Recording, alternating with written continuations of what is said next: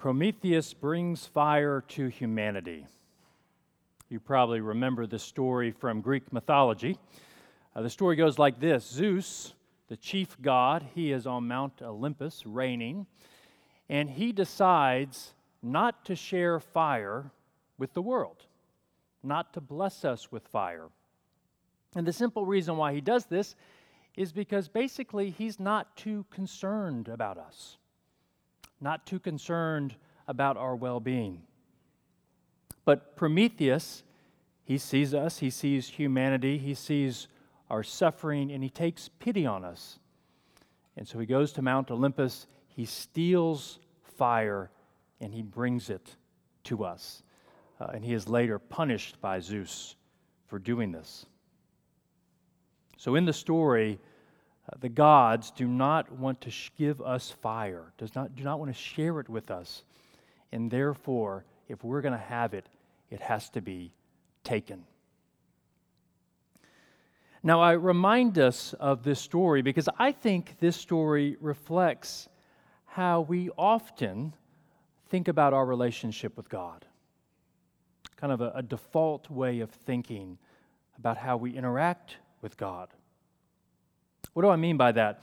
Well, if you look at most religious systems, religious philosophies, what you find is this, this belief that God, at the end of the day, doesn't really care about us.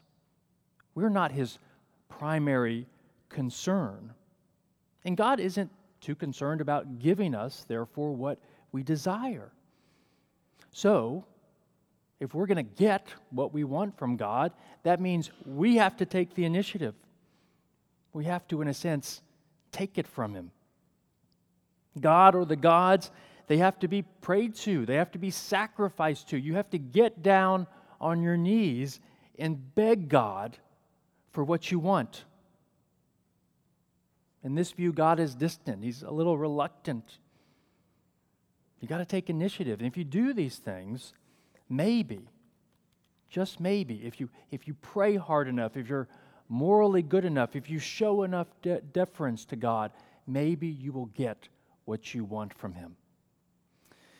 But you know, the Bible, the Bible flips this idea upside down. And this is what makes the teaching of the Bible so subversive. Because the Bible tells the story not of our quest for God.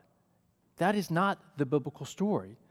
No, the biblical story is about God's quest for us.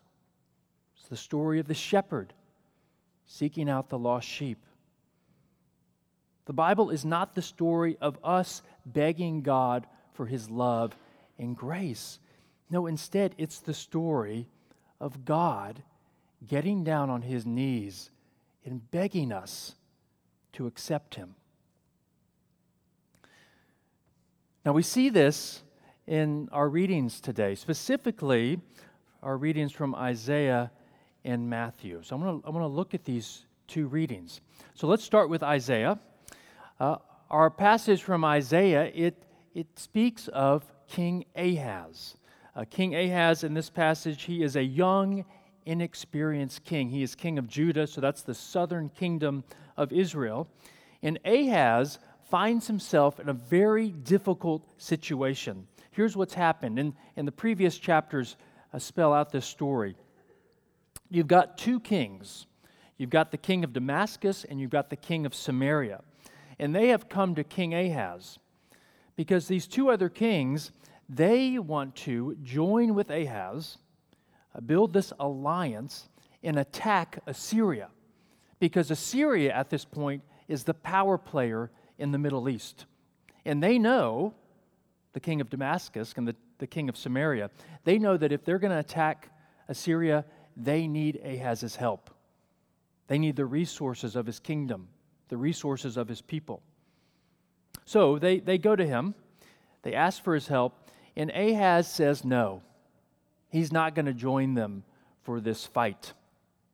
And so these two kings then decide to overthrow Ahaz right? This, this young, inexperienced king. They're going to come with their armies, overthrow him. They'll put a puppet king in place of Ahaz, and this new king will join them in their fight against Assyria. So that's, that's the context. And we're told that when Ahaz hears about these two armies, these two kings coming to overthrow him, he is frightened to death, and all the people are frightened. And so it's into this fear, into this confusion, uh, that the prophet Isaiah comes. And the prophet Isaiah tells Ahaz, it's going to be okay. Trust in God. God will protect you. God loves you, He's for you.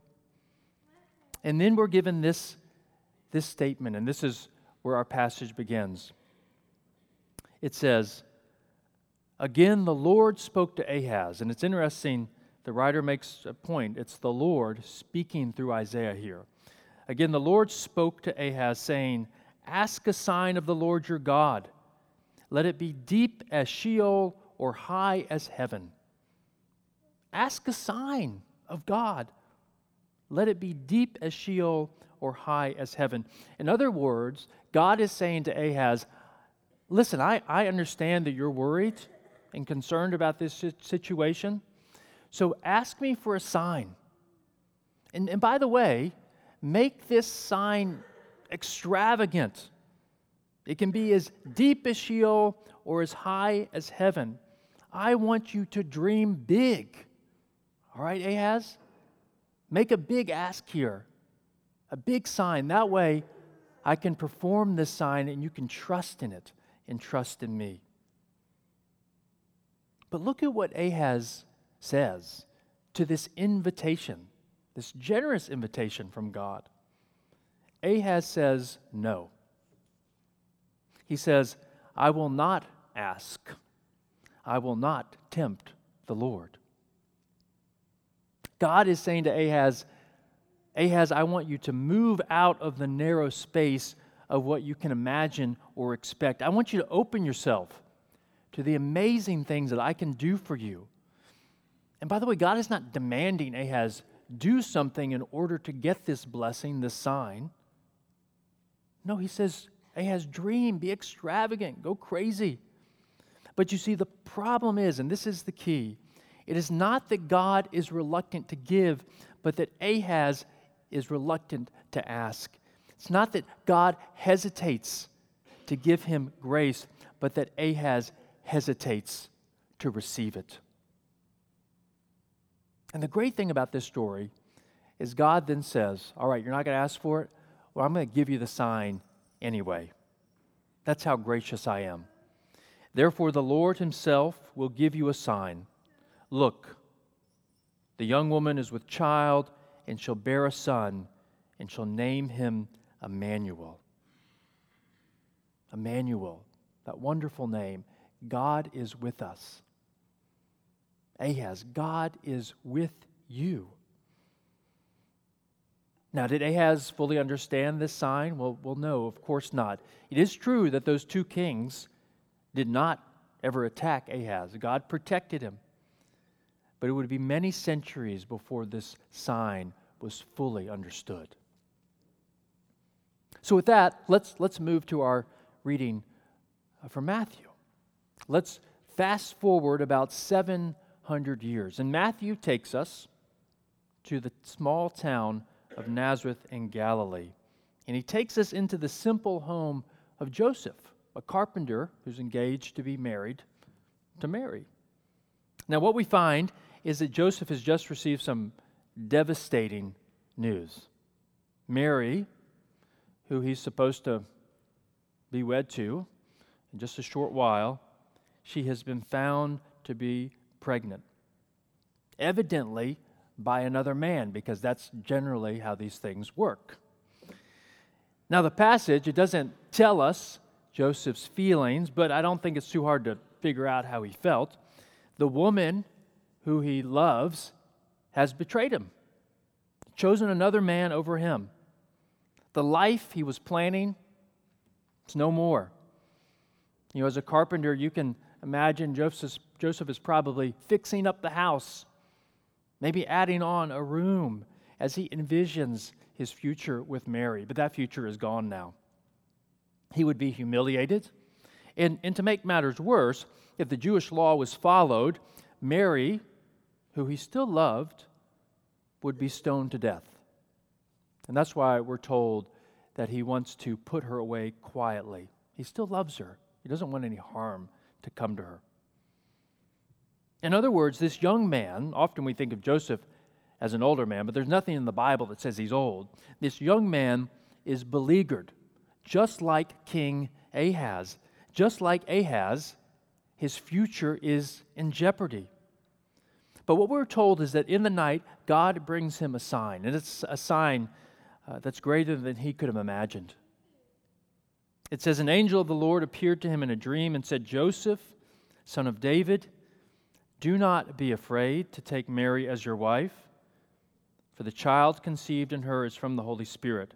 She will bear a son, and you are to name him Jesus, for he will save his people from their sins. And what we need to see is that Joseph does not respond like Ahaz. His response is very, very different. Joseph, he is able to open himself to the marvel that God wants to give him. That God, through his wife, would bring a child into the world, a child who would save his people. Joseph was in despair, but then God shows up. And God opens up this whole new future for him, a future that Joseph could never have dreamed of, a future of meaning and purpose and grace. And Joseph he opened himself to that future. You know, the example of Prometheus that I started the sermon with, uh, this example comes from Thomas Merton, uh, from one of his books called The New Man. He has a chapter on Prometheus. And what Merton argues is he says that the fundamental problem with religion is Promethean theology. That's his phrase Promethean theology. The belief that if we want anything from God, we're going to have to take it from Him. And that's because God doesn't want to bless us. The belief that to get anything from God, we're going to have to earn it, have to achieve it ourselves.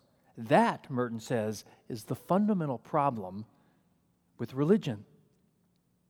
And then he says this, and I, I want to read this paragraph. It, it's really good. But listen to what, what Merton says.